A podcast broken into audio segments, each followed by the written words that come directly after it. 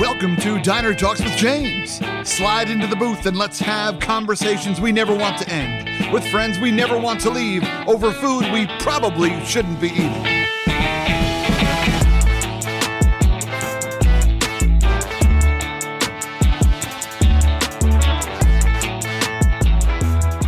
My friends, welcome to another episode of Diner Talks with James. I'm James, and I am pumped to be here with you all today. Thanks for hanging out with me in the diner. What do you have today?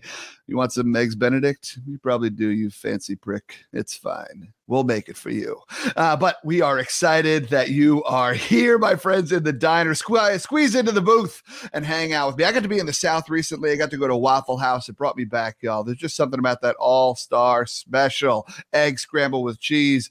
Give me that waffle coated in butter and syrup. Give me that white toast. Give me them grits. I'm telling you, y'all, I just, I just love it. Late night diner conversations are my jam, and that's why I love spending time with you my friends stepping in to the booth with me, sliding into the booth, I should say, but he is standing technically. Uh, but is my boy Mike Ganino.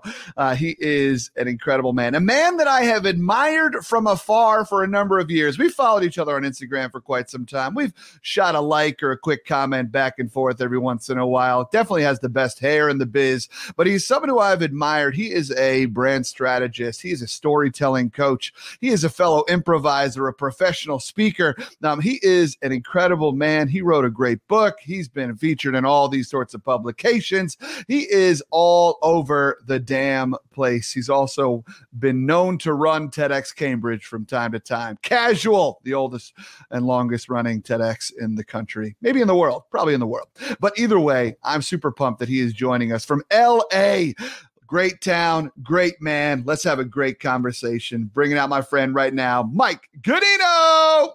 Ah, you know, I was so triggered, by the way, of mm. thinking back. You you you mentioned, um, you know, eggs Benedict and being in the South, and I like had this memory. I used to work in this very like high end restaurant in North Carolina in Greensboro called Green Valley Grill, and I hated working the brunch. I love working at night, I hated brunch because you had to work so freaking hard for brunch. You're like running around, the check averages are low, and you go home like totally sweating, totally having run around the restaurant, and you made like $40 serving fancy people eggs benedict and sweet tea and i just had such a triggered moment when you said that at the top of the show by the way I try to piss my guests off early. Ah, uh, you knew. You got right. It was like Inception. You were like in my brain, ready right. to say, "What can I do to make this guy have like very painful flashbacks?"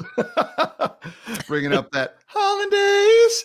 All right. Um, oh gosh, uh, I love it. That's amazing. How long were you a server for? I mean, a lot. So all through high school, I worked at Pizza Hut. And pizza, by the way, this was like back when Pizza Hut had like the actual hut roofs, and you went in and it was like dark and ambiance, and we had a buffet and a salad bar. And so I worked as a server all through high school. And the little town I'm from, the Pizza Hut is like the nicest restaurant in town. So it's like where people go to like celebrate things. During prom, we would like set the party room up with like little fake candles, those little fake votives that just like wiggle in the wind. I would we would set those up and have like prom dinners at Pizza Hut. It was very very sexy. And then I continued that in college, and then after college, uh, and pro- in, in like 2000 when i was 20 i became a flight attendant and i stopped officially waiting tables then mm-hmm. uh, but then stayed in the restaurant industry for like 14 more years in some capacity. Yeah. Uh, first off uh, we're 30 seconds into this podcast i've already heard two stories so the way to live up to your brand um, second uh, what uh, where was this small town that you grew up in? I grew so I I grew up all over the place, but I went to high school uh, in a town called Parker, Arizona, which is right on the border of mm. California and Arizona. So, like three hours from Vegas, three hours from Phoenix, uh, three hours from Palm Springs, like out in the middle of nowhere in the desert. But actually, yeah, yeah, like super far. And so, uh, and right on the Colorado River. So we actually lived on the California side, but there's nothing in the California side except for a post office and a bar. And on the other side, in the Arizona side, we'd cross a bridge. So I went to school in Arizona. So like California, like paid Arizona for me to go to school there because there was no school on the California side. And so, uh, so yeah, and my my mom and my grandma still still live there. My mom works at the school district still. outrageous. So when you fly in, do you fly into Palm Springs and drive a couple hours? Where do you fly to? Where do you fly to? Well, if you so I drive because I live in LA, so oh, touche. That's it's right. like six hour drive from here. right. Usually, what we do is we go and we stay the night in Palm Springs. So we drive like two or three hours to Palm Springs, stay the night, and then do the rest of the trip. But if you were flying in, you would fly to Vegas or Phoenix and then drive. Phew. Palm it. Springs is a bougie airport. It's expensive to fly to Palm Springs. So Vegas or Phoenix, you can usually get like the you know cheaper deals and Those cheaper flights. Yeah. yeah. Yeah, yeah. You know, as a uh, as a speaker who does a lot of work in the college market, I've been to a lot of random towns. Right, I was just in Pikeville, Kentucky, flying to Cincinnati and drive three hours into the mountains of Kentucky. And so, like, there's part of me that's like, I'm surprised I haven't heard of this town because I've landed and have driven three hours to nowhere, Chadron, Nebraska, Carbondale, Illinois. Um, and so, one day, one day we'll get out to park. There is a it. there there is a community college called Arizona Western College. So who knows? Maybe the 42 students there someday, uh, they deserve to hear from you. I, believe. it. I believe. Yeah, I'm sure most of them listen to this random podcast too. So we're going to book this gig. I like it. I like it. Let's. I, I I'll. I'll I'll be like your uh, I'll introduce you or something. I, I want to be there for this. Yeah, yeah, yeah. That's awesome. Yeah, I got a guy. Um, You have an entourage. You bring your own intro, your uh, speaker intro. exactly, exactly. Yeah, we're gonna get there. Those are goals. Those are goals. Mike, this show is called Diner Talks with James, and we've already started talking about restaurants, which makes me happy. But uh, I'm a huge fan of late night eating because it's usually with great human beings, uh, right? I don't just uh, do it alone frequently, but uh, if I do, we call those sad days. But anyway, um, so but I'm wondering, you know, do you have a late night guilty pleasure? I know, I know you are newly a father, and so maybe we're not going out and going as hard. Um, but do you have a late night guilty pleasure? Like food wise. Yeah, sure. I mean, I guess I'll take anything at this point. Now I'm curious about it all, but Yeah, it's like what were you gonna say? like what was what was the other option here? Um, I mean, we already were talking about milk and jizz, so it's gonna go downhill. that's But, right. um, yeah. That wasn't on the air though, so so now people are very fascinated. Yeah, well, you have to stay for the after show.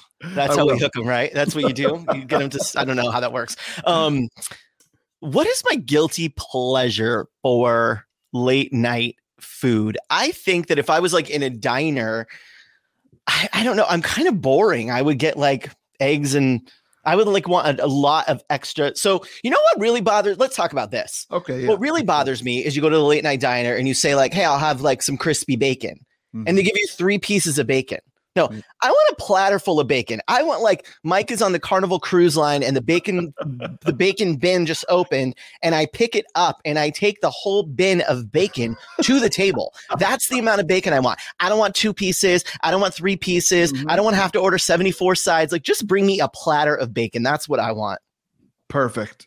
Yeah, Perfect. that's what I Platter o bacon. and I ain't Yep. sharing it. No, no, get, get your grubby hands off this bacon. That should be a You're shirt. though. It's like, yeah, that should be. Yeah. Uh, we'll work on the branding here.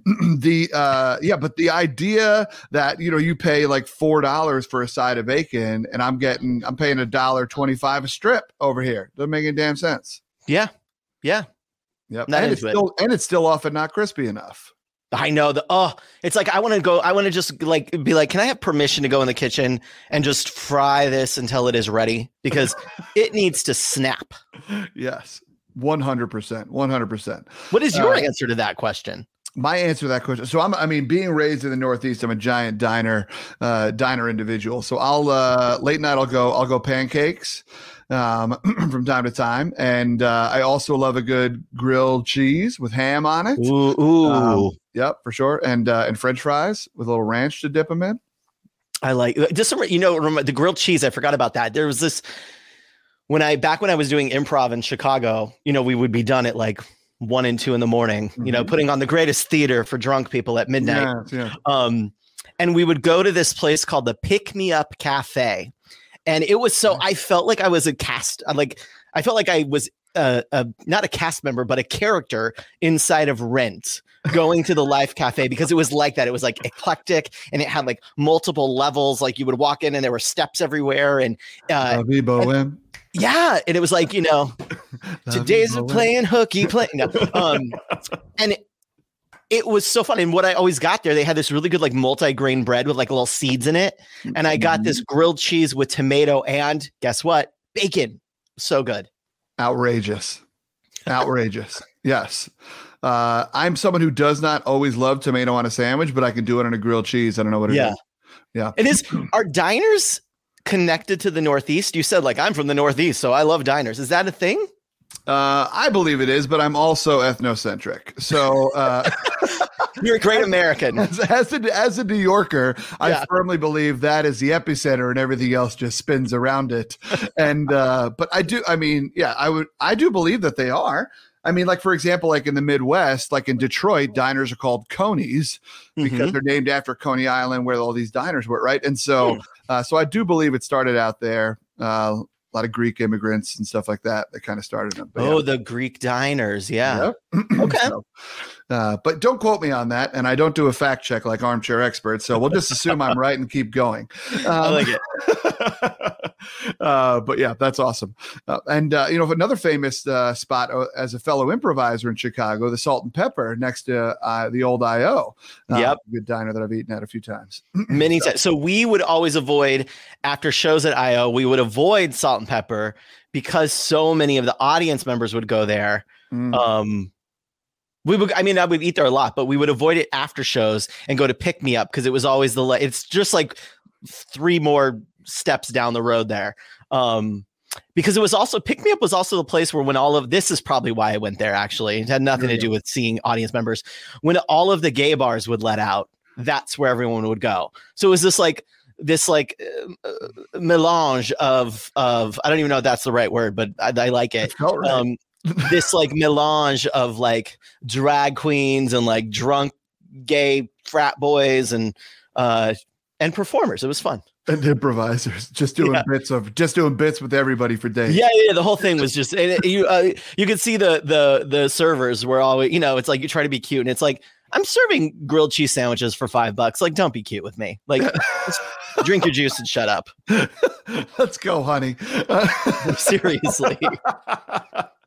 oh shoot, that's amazing. You mentioned that you were a flight attendant, um, so in a way, your serving career continued. Um, just took a it took a bit of a turn. Uh, I'm offended. We were there for people's safety, James. oh yes, right. Yeah, sorry. I'm very sorry. I'm very sorry. um, so, uh, what what drove you to be a flight attendant? How did that happen?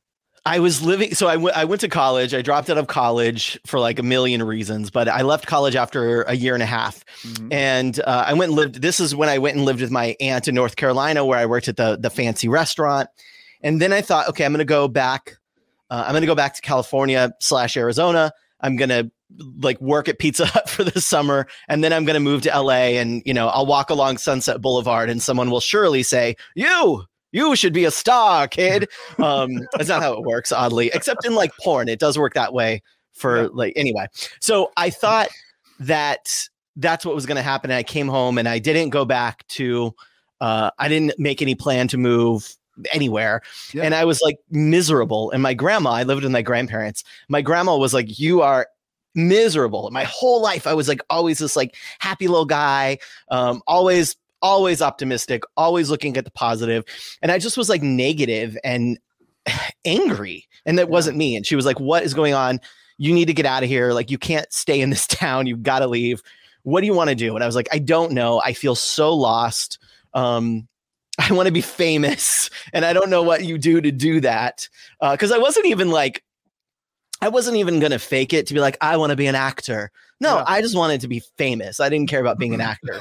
I just wanted people to know me. whatever the vessel was. I'm- yeah, yeah, yeah, yeah. It was. I don't care what it is. And so she said, "Well, what, what interests you?" And I was like, "I want to see the world. I, I never went anywhere." And so she it was like, "Okay, let's let's do this." So I started auditioning for cruise lines to sing in the shows, but I looked so young uh, when I was like 19. I really looked like a little baby, and so I was like, "Well." I can't, it didn't really, and I couldn't dance. So, like, I couldn't play the leading man in these shows on cruise ships and I couldn't dance, so I couldn't play all the other roles. So I wasn't getting, or maybe I just couldn't sing. I don't know. I, I wasn't getting the roles. yeah. And she's like, "Well, if you want to see the world, like, what about being a flight attendant?" I always thought that would be cool. I was like, "Sure, whatever." So I went to two interviews and I got both the jobs.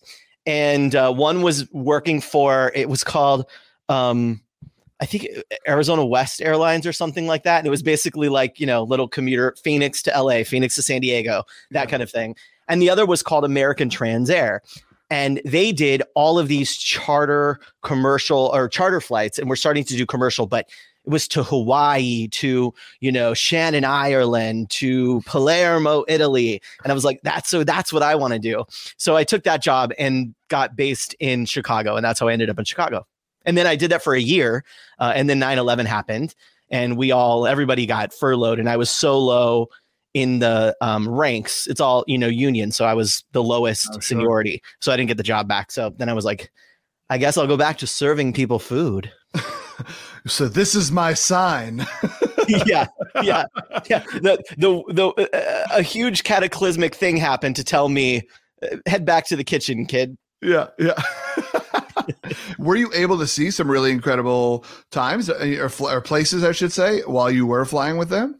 Yeah, so it was interesting because the the forever the airline had been a charter airline. So they would fly people. Um, they did like pleasant Hawaiian holidays, pleasant Mexican holidays. They did all these like charter flights to really cool places. They would, you know, take people on uh, groups of people to to vacation destinations, and they had they bought a bunch of new 737s to do commercial that they ended up selling later to Southwest when they went bankrupt. Mm-hmm. And so initially I was like, I'm going to go to Hawaii. And it's like, nope, you're going to Cleveland. And I was like, yay, Cleveland rocks. Uh, so I was, so I did some of that, but, but I did eventually get to go all these cool places. I went to Hawaii. I lived in Hawaii for like a month once. Awesome. Um, put up in there. I was so poor. Like you make like no money as a flight attendant really. Yeah. Um, but I stayed in like a hotel like right downtown Waikiki and it was uh, lovely and great. I went to Oman, Saudi Arabia. We did wow. military charters as well. And so um and that was fun. If you know what I mean. Um so we did military Oh no. I mean, you know, you're stuck in a military base with a bunch of Man. people. Yeah. Uh, and uh, I also I went to Shannon, Ireland. That was another military charter, which super fun. Mm-hmm. I went to, and usually the military charters weren't fast turns, meaning like we didn't go and have to come back right away. Yeah. So we had like a bunch of time there because it was cheaper to leave us there than to fly us back with an empty plane. Mm-hmm. Went to um, went to Italy. Went to um, Guam. we went sure. to Guam once. So yeah, pretty cool. And then That's- I was a Spanish speak. I was one of the Spanish speakers on the flights. So I went to um, San Juan, Puerto Rico, a ton because that was like our, one of our kind of date. We were kind of like a um, a value airline that didn't sell itself as a value airline. Okay. And so we would do these turns wherever people had like family that they would visit a lot from Chicago. And so San Juan, there's a huge Puerto Rican population in Chicago. Mm-hmm. And so we would go to, we had flights to San Juan and Puerto Rico like three times a day um, for that reason. And and also, I mean, vacation too. But it was a lot of people visiting family, coming back and forth. So I did that route um, for a really long time as well what a cool opportunity to see a little bit of the world. And also, you know, a lot of times flight attendants, you only get maybe a day on the ground or just a, a long night or something like that, right? Because the turn is happening a lot quicker on, yeah. on, many of the commercial airlines. And so the fact that you get, were able to sit in Shannon for a while, sit in Oman for a while, uh, and some of these other places, Hawaii for a month, casual, uh, is uh, that's awesome. it was so fun. I was in Hawaii with my my roommate in Chicago. Uh, we were both there for uh, not the the whole time together, but but a couple of weeks, and we didn't really have like money even to like go like we couldn't really afford to like go get drinks or anything. We were like, and we're eating at the continental breakfast and then shoving croissants in our bag for lunch and maybe dinner. Uh, we took a little ham to make a fancy sandwich in our rooms. Sure, sure. Um, and so she started dating, and I had several female roommates in Chicago. So no one, I'm not outing anybody here, uh, who now probably is married with children, but uh, she started name like, Rebecca, no, dating one of the. Um, how'd you know? No, I'm kidding. started dating one like a bartender eh, it's vacation dating. So the bartender knew that it wasn't going to last forever either. Yeah. Um, and so we would get free drinks at like the Outrigger in Waikiki because Huge. we couldn't afford it's expensive Waikiki and we didn't make a lot of money. So we dated for cocktails. Yeah. There's nothing wrong with that. No, I mean people do that all the time. Exactly. Yeah, for sure. Work smarter, not harder. Really, I think is what they say in the world. Uh, now it's funny because you know you went to uh, you decided to do this to try to find yourself and do something that brought you life. Did it? Did it fulfill you? Did it fill the bucket? Were you like super sad when it kind of all ended, or did you kind of see the writing on the wall? I there was a little bit towards the end where I was getting bored with it. Mm-hmm um, I eh, obviously there were more places that I wanted to see in the world, and I would have loved to have gone here and there and everywhere, but I was getting a little bit bored, and there's not really like an upward trajectory for flight attendants for the most part. You can become like the lead flight attendant, but I was often the lead flight attendant because nobody else wanted to do it, and I got stuck doing it. Basically means you like collect the money at the end because you're not anyone's manager. There's no mm-hmm. managing of any of that. And so I was at the end i really wanted more. I wanted to do something more. I was auditioning a bunch as well. And so i did a commercial um, that had like a buyout. And so i was like i made $5000 doing a class action. It was like class action not class action. It was um civil uh civil injury lawyer kind of thing. So i was like I got smashed from my dad's car and my neck hurts. What am I supposed to do? And so I like played some college kid that did that. And I got like $5,000 for this buyout. And I was like, I don't need this stupid flight attendant job anymore. I'm rich and I'm going to get famous playing like local personal injury lawyer commercials. Um, and so towards the end, I was a little disillusioned and I wanted more. I, I wanted, I was only 20. Uh, I turned 21 that year of of 9/11 and I was like I wanted more I wanted to do something more and was kind of starting to get a little bored. Yeah. Yeah, yeah, yeah. You know, it's uh it's funny we both we both had a, a, similar dream of of fame growing up and i'm not going to tell you that i've lost it but uh it's still around. Uh, we're on the still... internet talking to each other and like putting it out for people. Clearly there's something still there for us. Yeah for sure.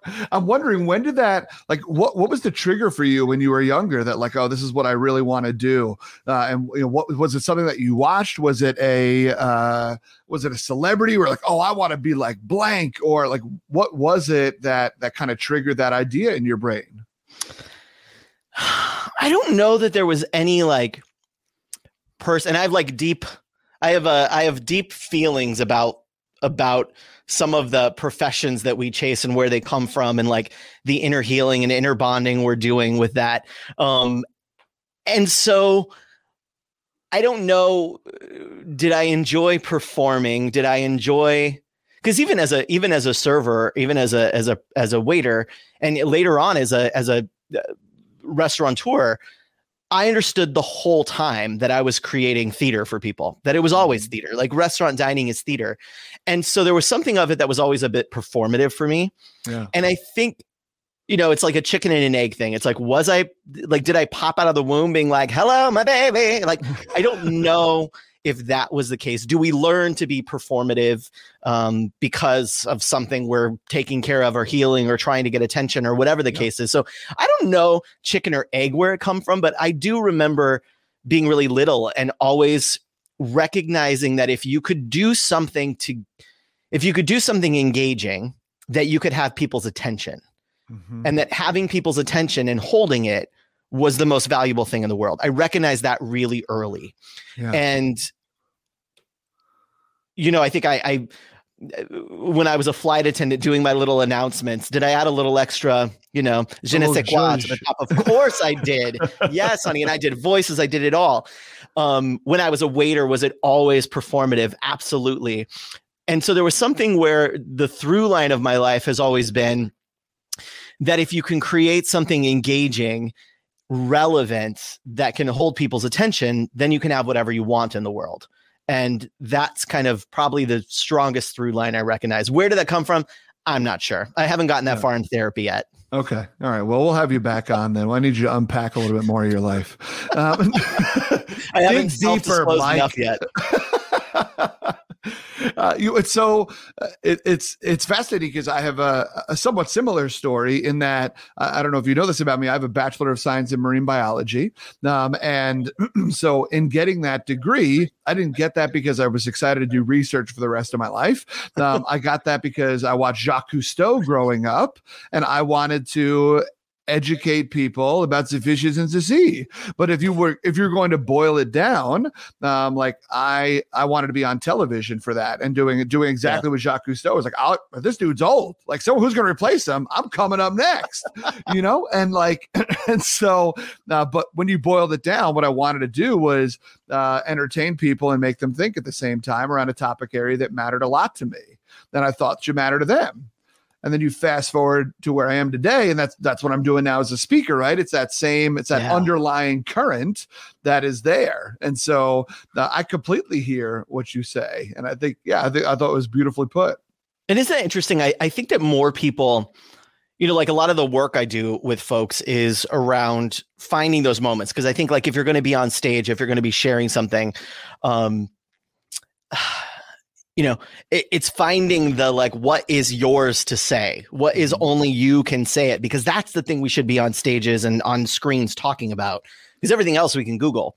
And what i often find is that people have that same thing that i had and that you had when they really start to dig deep to say actually my whole life i've kind of always it's almost like an airplane when an airplane takes off and then it lands and it's like the whole time it's just repositioning because it's mm-hmm. always it's never on course the airplane is always just course adjusting all the way till it lands and it's almost like somehow somewhere someplace in our childhood maybe there's a point that's set a set point and then we spend the rest of our lives adjusting back to it.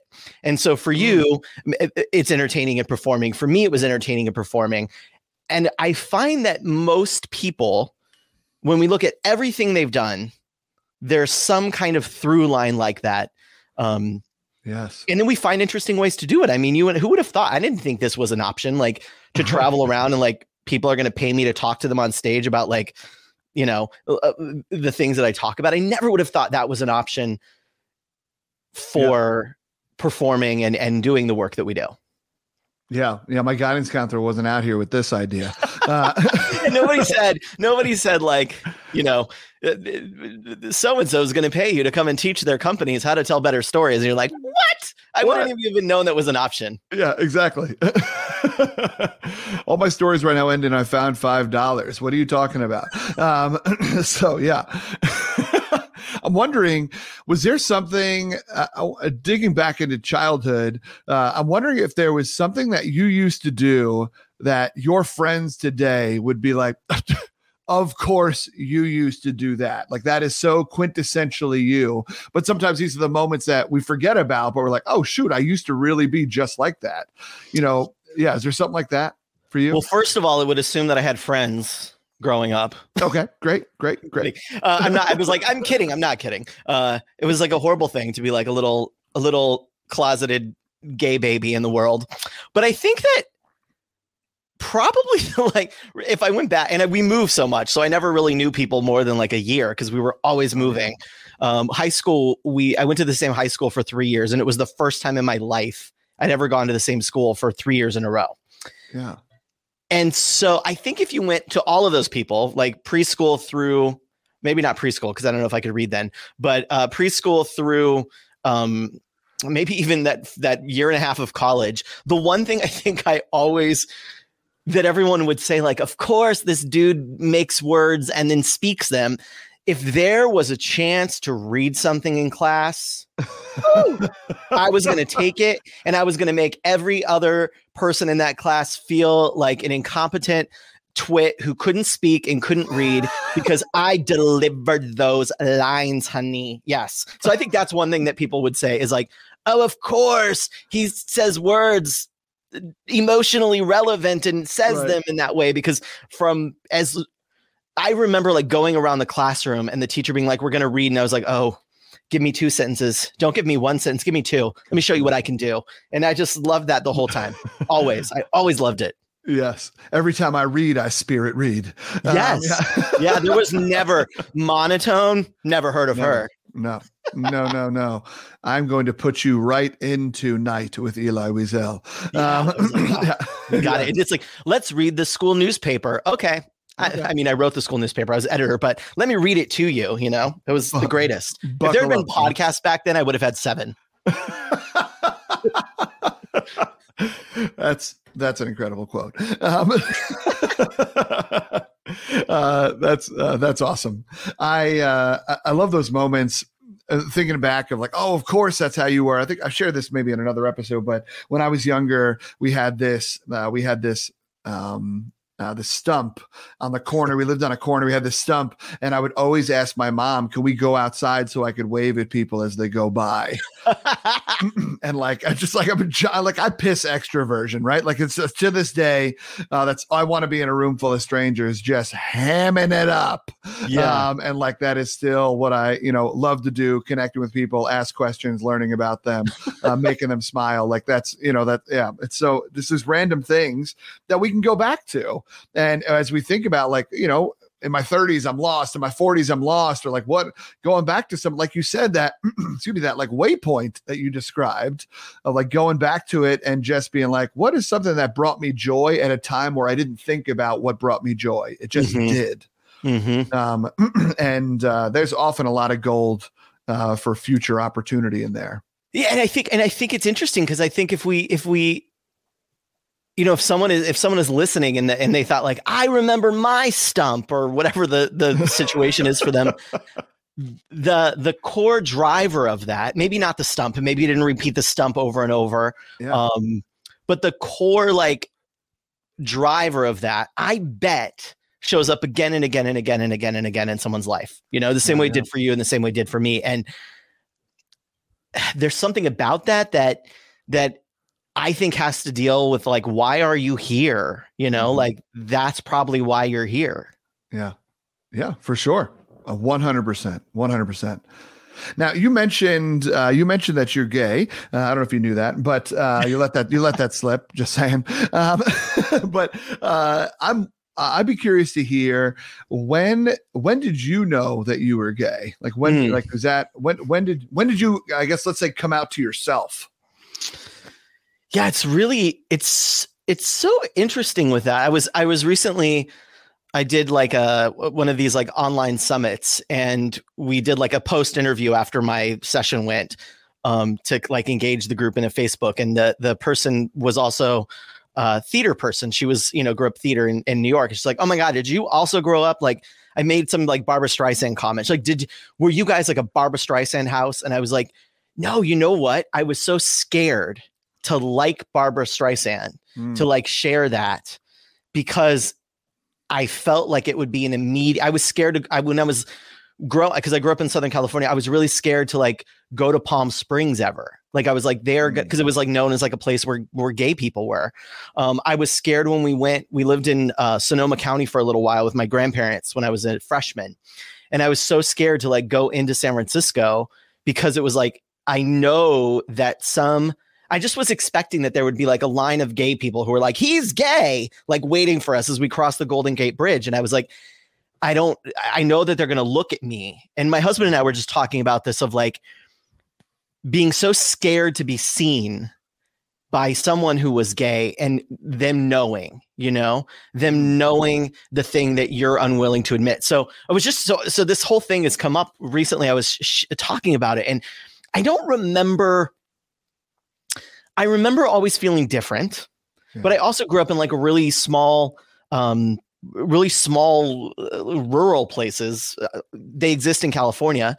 Um, and always being performative, always wanting to write and sing. And I thought, maybe it's not gay. Maybe it's just that I'm by a bunch of plebes and they don't know that, like, you know, because it was like, we we do that so often with like kids and uh, high schoolers where it's like if you want to act and sing that's a very gay thing to do. And it's like but look at hollywood. Like it's obviously not.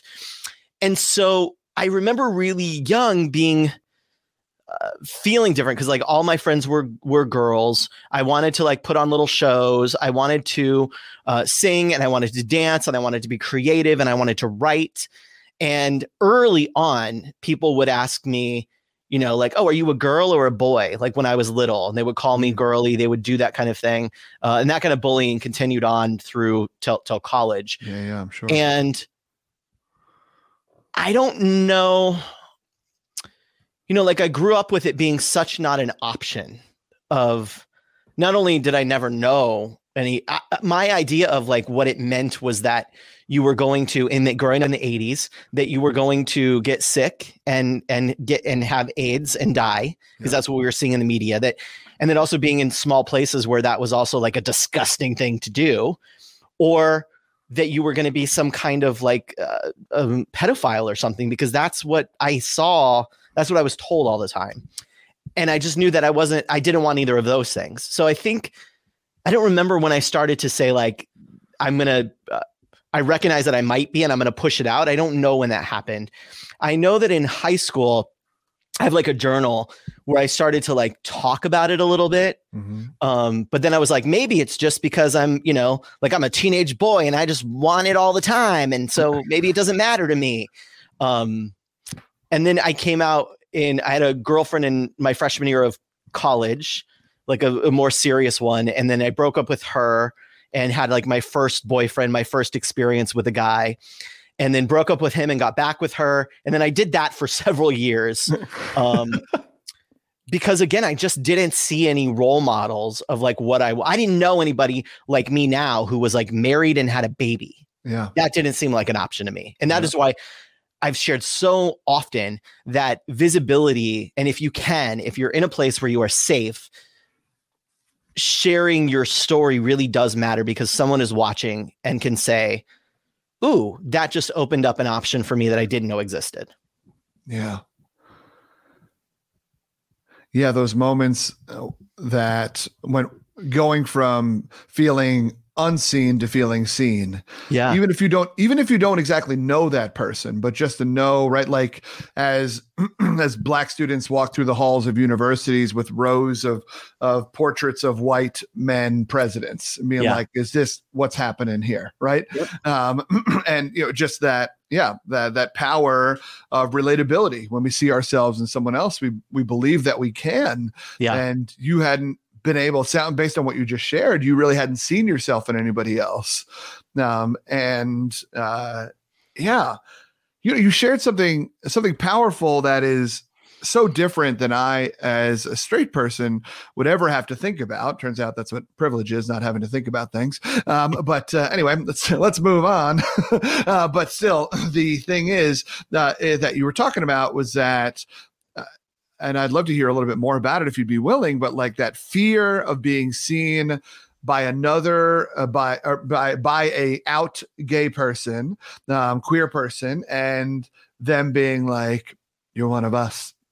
Mhm. you like you're clearly uh you're clearly gay little boy um let's let's have a conversation like what what what was that fear like what I guess you know when you think of when I, when I think of fears, I think of like, well, this is the worst that could happen. So if someone, uh, if someone like if you went to Palm Springs and and met and met a man and it was like, oh yeah, okay, you're you're a little gay boy, um, Yeah. or whatever it is, whatever the language is that you would you know that you would prescribe there. You know, what is what is the fear there? For me, it was, I think at like the deepest level, the real fear is that you'll be sent out, you know, that you'll be ostracized. And so Yeah. this world that I grew up in was not one of, of, and my fam- my mom and my dad and my grandparents are not like hateful people. They're lovely people, but like they were steeped in an environment Yeah. that they had they'd never known anybody who was I think I was the first person they ever knew who was gay when I came out to them. I don't think they ever knew Mhm. anyone. And and at the time when I did that 19 there wasn't even a lot of celebrities so they didn't even know somebody like oh I really like that person and and they're gay. And so there wasn't even that. So I I think that the real fear whether justified or not I think this is what keeps people in the closet as well there's the fear of like actual um, violence and and that that happened to people that that that are abused by family members for for being gay um, and so that's a real fear that people have and i think the other big fear that keeps people in the closet is that you're going to be tossed aside, that you're going to be an out in the community. And and this is the one thing I've talked about a lot with friends who who will say something, uh, will say like, ah, well, I I've I've posted before about like my journey with my mom, who's who's wonderful and great and such a part of my life, and with my husband and my daughter.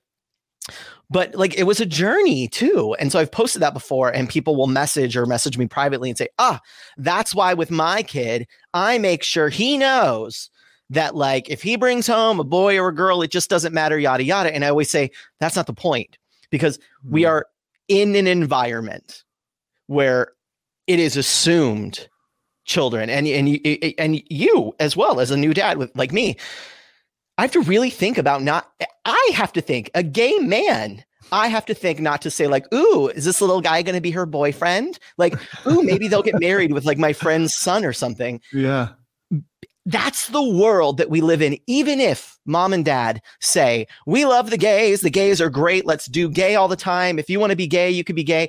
We still live in a world where it is not assumed. It is assumed the opposite. It is assumed that if you're a girl, you're going to get married, you want the princess wedding. It's assumed that if you're a guy, you're into these things. Everything in our world is situated to that. Yeah. And even if you're in an environment where your mom says, either way, I love you, you always know that you're in a household where you're probably the product of two straight parents. Mm-hmm. And so, even if the straight parents say, We love the gays and we love you if you are, you still realize I'm different than them at the core level in my own home. Yeah. Where these should be the people I most identify with in the world. I am different than even my parents. That's a really interesting thing to to to consider. And and I think the fear for people is coming out and being like shipped out of that, but also coming out and saying specifically, I am different than the rest of you in this house. Yeah. That's hard. That's hard. Mike, that is a, a huge pill that you just shoved into my mouth and are making me swallow, but it is such an important one.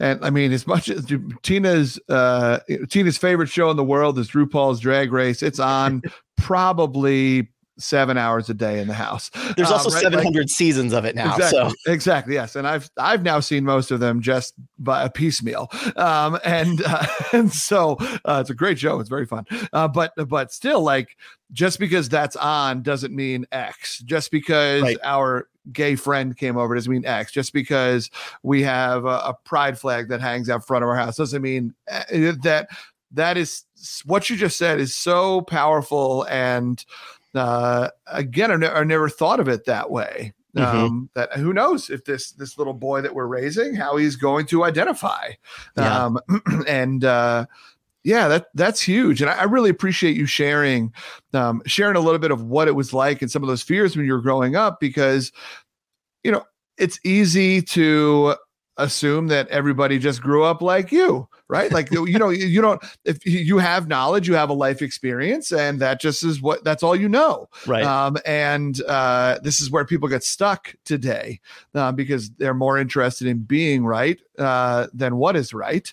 Um, and so uh, a lot of that comes down to and what I've been trying to ask myself a lot um, since I left my my hometown um, is okay, you're like what you just described, for example, Mike, is so different than anything I've ever had to deal with. Hmm. But rather than recoiling and being like, well, that can't be true. Well, that's not a thing, right? That's not, I never, I never saw that, right?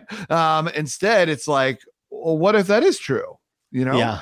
If that is true, what else is true? Going to some good improv stuff, right? Um, and it's a good comedy rule, um, but it also applies to people's lives um, yeah. and their lived experiences. Um, and uh, yeah, I, I just I just really appreciate that you uh, you being vulnerable for us in there in that moment. Thank you, thank you. It's it's interesting too because the other, I was interviewed for a show, and this happened more than once. I was interviewed on stage actually in a panel once, and I was like the the um the chosen uh dignitary of the alphabet group of the LGBTQ plus uh, community, and they asked, and it was about like representation or something like that. And the person asked me about um, being a black trans woman, like what would that be like? And i was like i have no idea. Like asked you what it would be like? Yeah like trying to say like as not like what is the personal struggle but like um you know what did it mean for representation and in that yeah. community? How do they feel? And i was like i don't know because like i have as I have this, I have similar blinders that anyone else has to that community because I'm not one. And so mm-hmm. there's this assumption even of like, well, if you're LGBTQ plus any of those things, then you're all, you all have the same experience. You've all lived the same experience. You all have shared things. And it's like, no, there's, there's a big range even in that community um, of, of what people have gone through and what they've seen in that. It really does. I mean, this is such a, a topic I hear a lot from um, I have a, fr- a, friend who worked in the university world and student student life, and she was the very first person I, I ever heard speaking about intersectionality, mm. and it really it, when you hear somebody talk about like you know talk about it you're like of course. Like you can be a white man who was who grew up poor who did this. You could be a, a, a black woman who grew up rich and so you have this. And i think that we forget that sometimes when we're thinking about these experiences of like there's my husband another white gay man uh his experience being gay was totally different than mine you know and it's so easy to forget that because we've watched one movie or like donated to the Trevor Project that we understand everyone in that community. And I think when you realize that there's more to us than, you know, the characters on Will and Grace, I think it maybe opens up your ability to understand that about everybody, like including including you. Like we start to see like, oh, there's a lot of layers here. And it's yeah. just so easy to not see them. It's difficult to see them. It's a lot of work to see them, you know? Sure. Yeah. Because not seeing them is easier. Right. Right. Um, and it's yeah. it's what we're wired to do. It's it's such a painful truth of our human experience is that we're not supposed to be a global community. We're not supposed like part of the reason that that storytelling I think exists, that verbal communication exists, is because we were trying to decide who's in and who's out, and the people who could use stories, oration to convince other people of things got included. Mm-hmm. And that inherently implies that as a human species, we are wired to create others. And it's, I think, one of our big challenges today is that we're fighting in some level biology that served us once upon a time that doesn't serve us anymore you yeah. know? Yep. Yeah 100% and yeah so much of it comes back to psychology and who makes me feel safe. Yeah. Um, but where did you learn what safety is? Right. Um, right? Who taught you what safe meant? Um, and yeah for sure 100% uh, and uh, you know, you mentioned you mentioned your your your husband Phil, um, and uh, you and Phil have this this beautiful relationship. Uh, we're out here chin chin with the wine left and right, um, and and having and having a really beautiful a beautiful time. I believe. Um, uh, and Phil Phil's a restaurateur, correct? You were both restaurateurs. He uh, he's a chef. He's a chef. Okay. Yeah. Excellent. Great. Well, I'm glad somebody fed Phil. Um, and uh, it was a bad joke. I'm sorry about that. I get it. We'll, we'll edit that out. No, we won't. We're um. We're allowed to make bad jokes now, right? the greatest freedom. Exactly. Exactly. So, what was it that enabled you and i know that this was obviously years of experience life uh, and and et cetera et cetera is part of the answer to this. But at the end of the day uh, finding someone who we love deeply still means we allow ourselves to be seen by them. And a lot of what you were talking about and your fears is like i don't want to be seen by some of these individuals because that means it could mean could mean x y or z. Um, and so what was it letting someone in like that, uh, like like a Phil, where you like, I'm gonna let this person see me for for all this hot messery we got going on uh, down below. Ooh, I think that's still. I mean, we've been together for almost 17 years now, um, and I think it still happen happens every day or happens all the time, partly because I think that we are constantly learning more about ourselves. Mm-hmm. Um, there's a there's a, a, psychologist who wrote like a very early book on on the inner child, um, inner child, inner adult, and, called Inner Bonding, and, and Margaret Paul is the is the author of that, and that the inner child inner inner adult thing is all about like recognizing that probably at some point uh, our inner child like w- was created to keep us safe to keep us protected and that in every instance we have two choices only we have the choice to protect ourselves which typically is coming from that inner child the your adult your present adult is trying mm-hmm. to protect the inner child from getting hurt in some way or you have the opportunity to learn and explore something and i think that in intimate relationships that is constantly the the question we're being asked is am I doing something here to learn about myself and learn about us? Or am I doing something here to protect myself? And do I need to protect myself? Is that valuable anymore? It goes back to what you were just saying about the psychology of mm-hmm. how did you learn to do that to protect yourself? Because we all have it. Like our our proclivities, our addictions, our the way we numb ourselves, whatever the case. I would argue that anyone who says like oh people are addicted to their cell phones because of the cell phones that is wrong. You're addicted to your cell phones because we're numbing something that we're trying to protect ourselves from whatever mm-hmm. that is. And i think that in a personal relationship like in my marriage we've it is evolving all the time. And for me having a child like a year ago um really shifted my identity in so many ways that I did have to ask questions where it was like I never had to think about this before of why do I do this? It wasn't a problem. Yeah. It didn't bother me.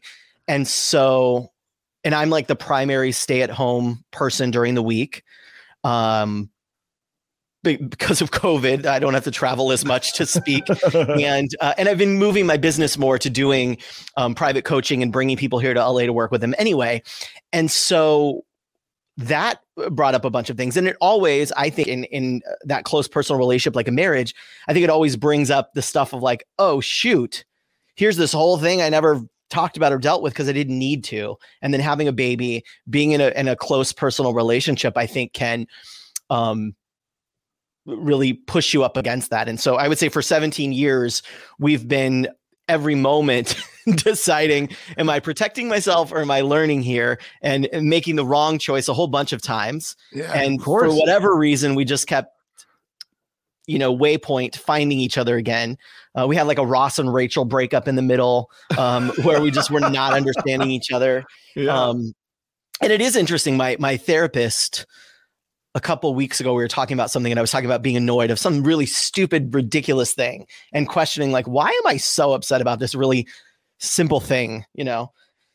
And she had said, Oh, it's really interesting that in a way you want to be seen, you want to be acknowledged and seen by Phil in this way.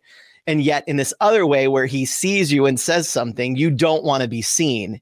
And I was like, hmm. I think that probably uh, probably is the case for a lot of relationships like that, you know? Yeah. Yeah, one hundred percent. Yeah, uh, and I think a lot of it gets spiked uh, in uh, in parenting. Oh yeah, uh, for sure. All all of it's all of it's coming out. All of it's coming out. And you know, I I love the way that you put it because I I relate it to uh, something that I've often thought and even tell Tina, where it's uh, it is way easier for me to love her than it is some days to let her love me.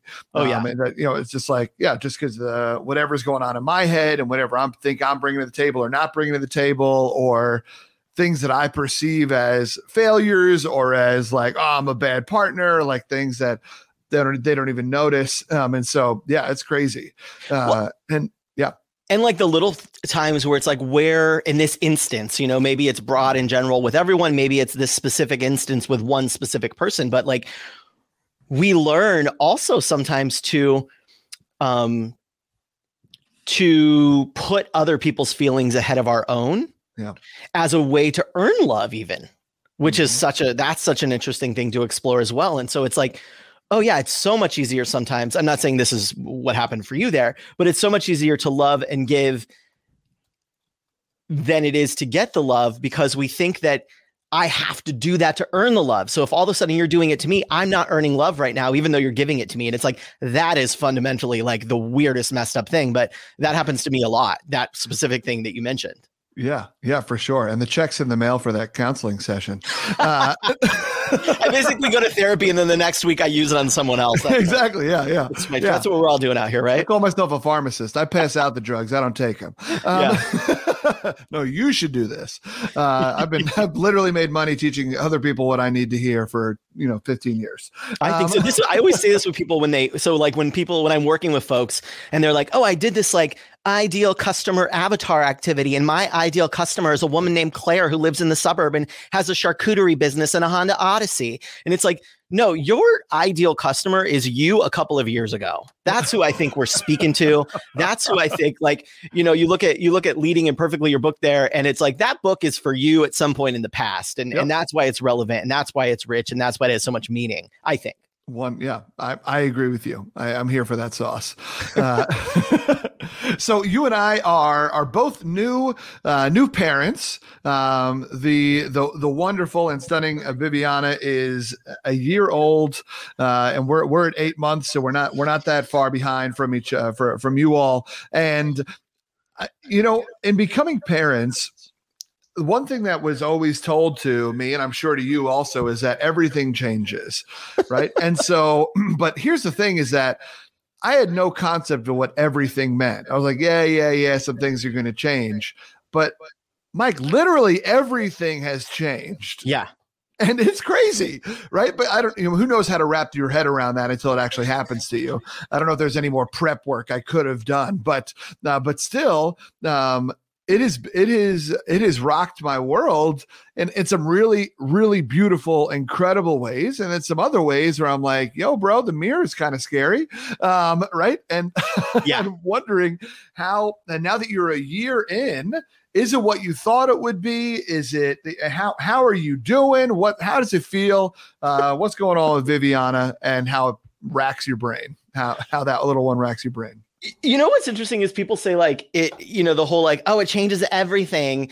And the things that I thought it would change were all of the like cute things and like, oh, you're not gonna get any sleep and like you and and you're gonna put your baby first and it, you know, all of those things you ex all of that was like exactly as expected. I didn't so this is all very like deep. Like this is like the diner where people look at the table and they're like, why is that guy crying over there with that other dude the whole time? And that's me today. So and I say this as a like I you know earlier in the show I talked about like uh putting things out there that you've uh that you can say safely because maybe someone will listen and and hear it. So this is my interest in in doing this. I really suffered in the beginning uh, i had like really serious post postpartum depression which men get as well. Um like really really seriously. And we had a, you know viviana was a preemie so like when we brought her home she was still a month before her actual due date. So we Mm. she came home with us before like you know whatever that was 35 weeks or something. She was four and a half pounds. And so like she really really for a while like three or four months like didn't even acknowledge that i existed. And it was winter. I mean it's winter in la but it's still winter. It still gets gloomy. Sure. Um you can't go on walks in the sun. It was covid so i didn't even feel safe like taking her to like uh, taking her to like target or walking around. There was nowhere to go. And i just was so i had a really hard time with it at the beginning and i did not expect that at all. And i did not expect the amount of guilt that sometimes i still feel of and I don't care how many times somebody says like, "Oh my God, self care is so important as a parent. Like you really have to take care of you." um,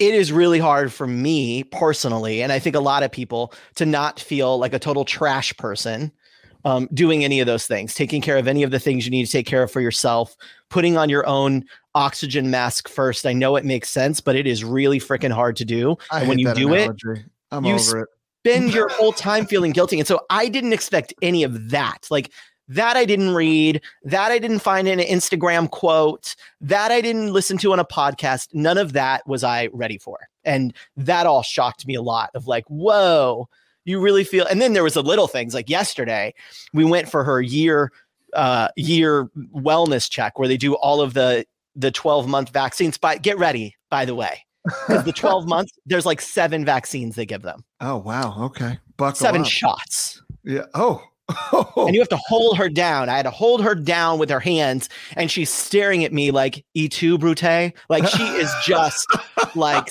you and and then she did this cry that i'd never heard before she was like doing that and I'm sobbing. My tears are dripping on her as I'm holding her arms, and this nurse is jabbing her with the vaccines. And then afterwards, she's crying. The nurse leaves because she's like, Vivian is triggered by the nurse at this point. She leaves. I'm standing in there with this like naked baby, and I'm just holding her and I'm sobbing probably for 12 minutes. Oh, um, God. Sobbing because it was like, I, and then she was fine in five minutes. Yeah. I will be talking about this for 22 years in therapy. Nobody told me about that either. Okay. So, uh, so I read the wrong books, I think. yeah, yeah. Where are those books at? Uh, yeah. my gosh, if I could pay, if I could have paid Phil to like be like, you go to the doctor this time around.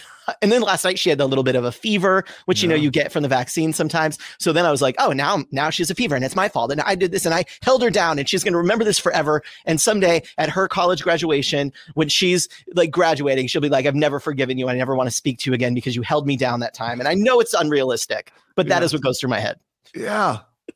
Yeah, right. Because yeah, it's incomprehensible that you're just like gonna forget this. Even if I can't think back to what I was thinking at nine months, uh, but like it still doesn't. It still while I'm holding my eight month old baby, I'm like, well, here it starts right now. Let's, let's should I should I sign up for th- sign the kid up for therapy next Yeah. year? Like when like when do we start all this? Right. Um, when do, when does it when do you know?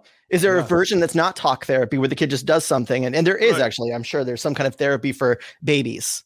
Oh, 100%. Yeah, you know someone's monetized everything out here. Um, and if it isn't, you and I have a business plan to talk about after this call. But but yeah, it is uh it, it is it's fascinating um the way it just racks your brain. Um and especially I mean for you as someone uh, as, as someone who is playing the role of uh, like you said, stay predominantly stay at home dad. I mean, you are you're in the thick of it. You're in the throes of it, uh, even more so. Um, and and yeah, I mean, you know, with with Tina and I were traveling a lot, and you know, Rome came down. I was telling you right before we got on um, that you know Rome came down with a rash, and I'm talking to Tina in South Carolina and FaceTiming her and being like, "Look at this, look at this rash on his legs or, or whatnot." And she's like, "Why does it always happen whenever only one of us is only one of us is there? He never gets sick when one like when both of us are there and we can both take the burden." And like, and I'm and now I'm out here in South Carolina being a shitty parent, talking to an audience of women who didn't give a shit about me, and like, and you know what I mean? Like, you just write these stories, and Yep. and I write the same stories on the nights where he just he just has terrible nights of sleep where I'm gone, and I'm like, okay, good. Now now your whole day tomorrow is screwed, and it's because I wasn't there, and Yep. um, you just you just write.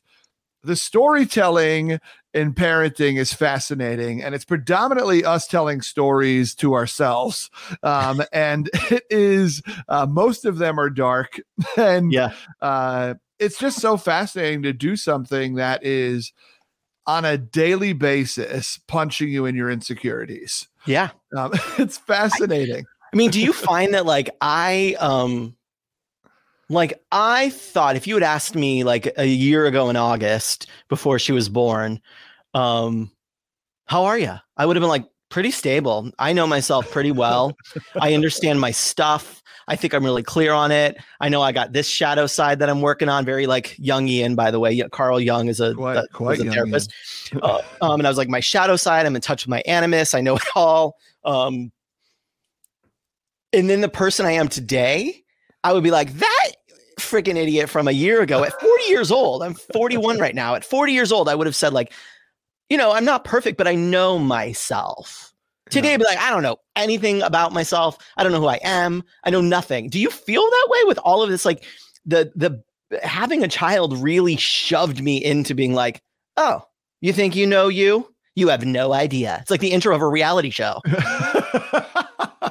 yeah, right. Big Brother 2.0 or something. Yeah. Uh, yeah. It, uh, yes, I definitely have felt that. And I have also, uh, I've, what one thing that I'm trying to do is that there were there are stories that I would write about myself, um, like oh James, you're so selfish about time. Like time Yeah. is the most important thing. That's one, one of the reasons why Hamilton punched me in the face, right? Um, it's this concept of time, and we're running out of time, and right, and like I moved away from my parents, and now, uh, you know, they're 74, and I'm like, all right, well they'll probably live to 88, and I'll see them four times, three times a year, so that means I'm only going to see my parents 30 more times in their life, or you know what I mean? Like it's just like it's Yeah. just time, time, time. Time. And Yeah. so, uh, and I was like, James, you're so selfish about time that you're not going to be a very good parent because this kid's not going to go down as quickly as you would like them to. And you had a phone call or this is going to happen. And you're, they're going to have to uh, he's going to have to come home from daycare and your your day is going to change and that's going to bother you um and like so i knew those things going into it and now there's part of me that wonders if i'm not giving myself grace. And instead i'm just like see i told you. I told you. This is what i told you before. Um right? Like and and so there's a lot of times where I think I I just parenting has been me hanging out at the intersection of self-awareness and lost. And Yeah. and not realizing that those two roads connected. yeah. Yeah. Oh what a great like that uh, like even just like the subtitle of a book. We- someday we got to like co-write a book together and that's got to be the the subtitle the intersection of uh, self-awareness and loss. And there's just like a sign of like two lost dads standing at a corner with a diner in the background. Well, of course, yeah, because branding's everything. yeah it's Um, really it's really it's really it's a really interesting thing how it really does say you know you think you knew yourself. Yeah. You didn't in some really great ways. You're like wow i didn't know i had the capacity to not be such a selfish prick all the time. Um, that's been lovely and wow i can go outside and have like before we started recording I had a jacket on and uh and i got here and i was like well there's milk all over it. This was the milk and jizz comment from earlier by the way. If you're still sticking around payoff is here.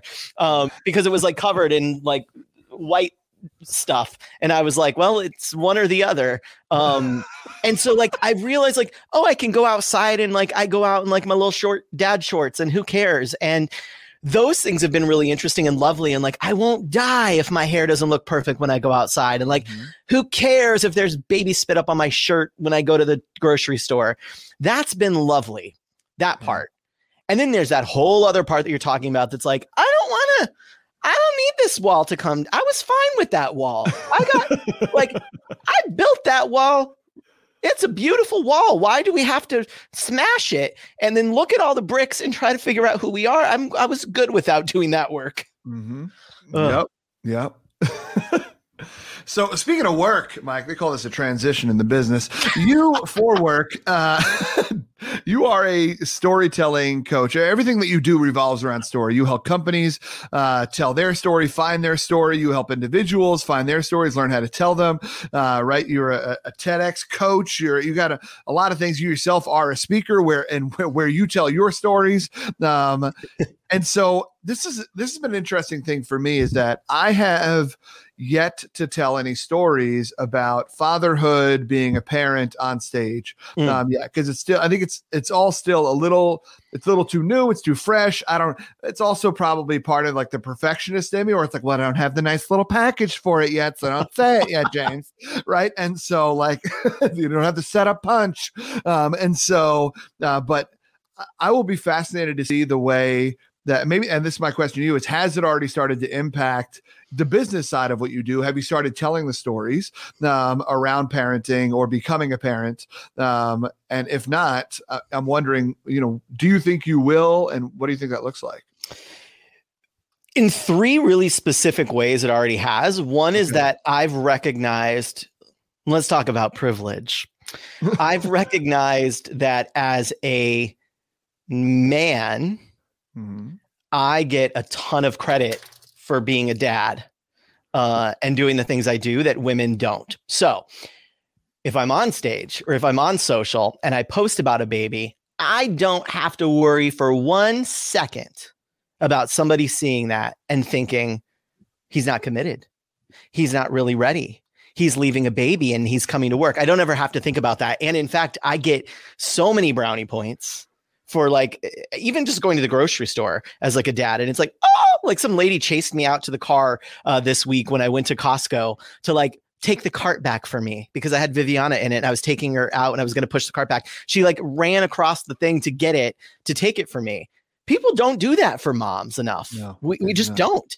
And so so that's one thing is i realize that as a business thing um as a business thing, my child is a great investment. I'm not saying that, but I'm saying that like I realize that as like a, a largely personal brand, and that like people don't work with me unless they like me. That's just I, I re, I'm not like a business where they're gonna you know get the goods. They don't work with me unless they like me. Yeah. Um, that that being a dad is like a really interesting part of that. So that's one thing. Two is that it's shifted a little bit the work I'm interested in doing like okay. I'm a little less interested in the like, how do we help you sell more of your coaching programs? And what I'm a lot more interested in is how do we help you figure out who the hell you are and mm. how to give voice to that? Because like I don't think that I make fun of the we're working on like a new website and the when I was working with the copy person, they wrote the line, you know, find your voice.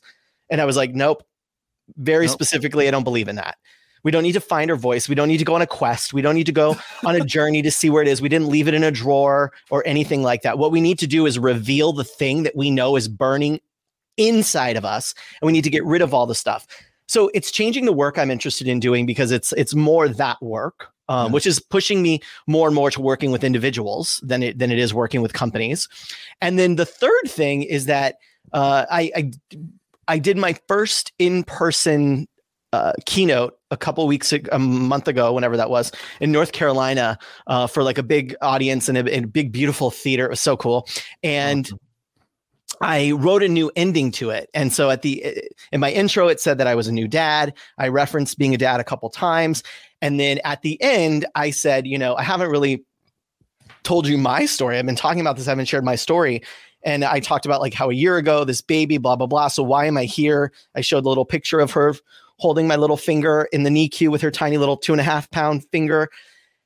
And I was like, why am I here? Like, why, you know, I have to ask myself that. Like, why did I get here? Why did I travel this way? Why am I here with you instead of with her? And then I show like a beautiful picture of her cute little face today.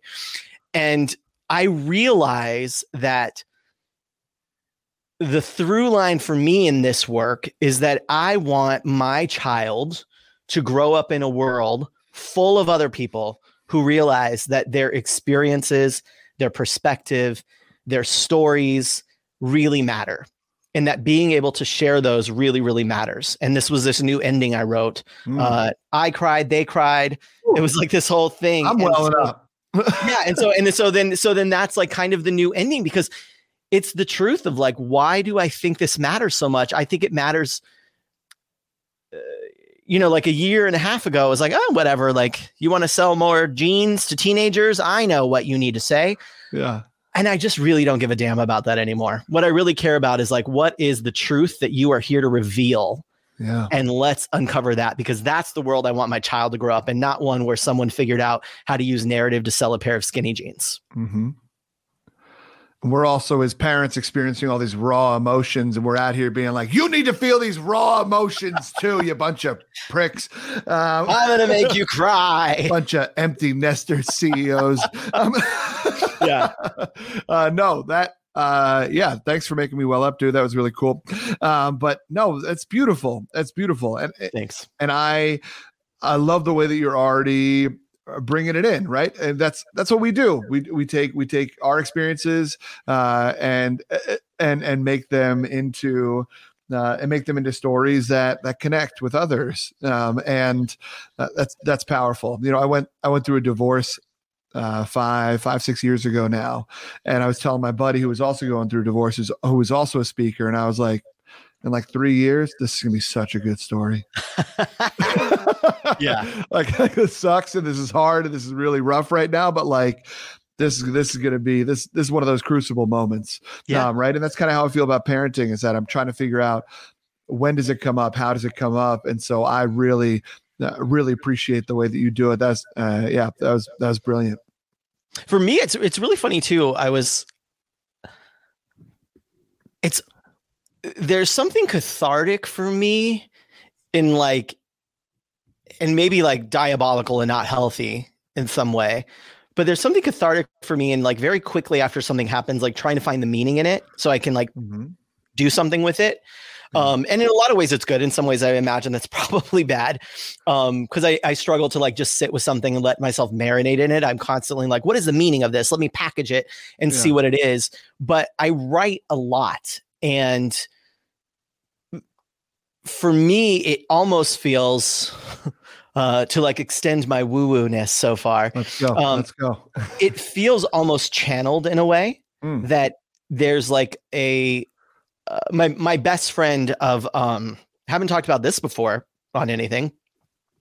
Uh, my best friend of uh, like 25 years that I met in college um, recently passed away, and um, like surprisingly, and I remember I was driving back from her apartment here in LA. I was, I'm the only one that was in LA of her family or anything, so I was the one that went and got the pets and did everything. Yeah.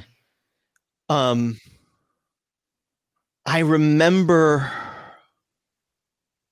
feeling so like overwhelmed by how I felt when I was there and not knowing what not and it's okay you don't have to know what you're going to say in those moments and I'm driving back from from her place to our house and it almost felt like a cat with a um, hairball that I had to pull over on the freeway. I like pulled over rush hour. You don't do that in LA. I pulled over on the freeway, got off the off ramp, and I opened my phone and I just started writing and writing and writing.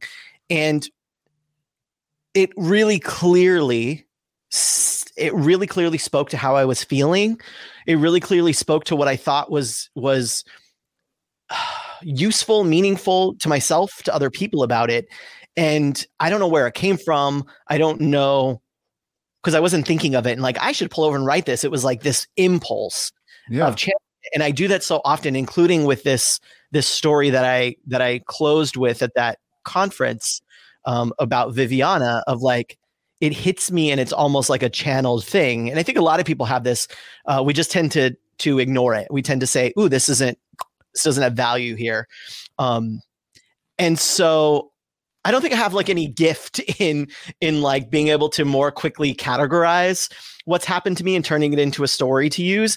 It's like somehow something says, "Here it is. Go do something with this," or else you know you, you're wasting um, you're wasting life that you've lived that you could be sharing to help yourself and help other people you know? Yeah yes. Yeah for sure.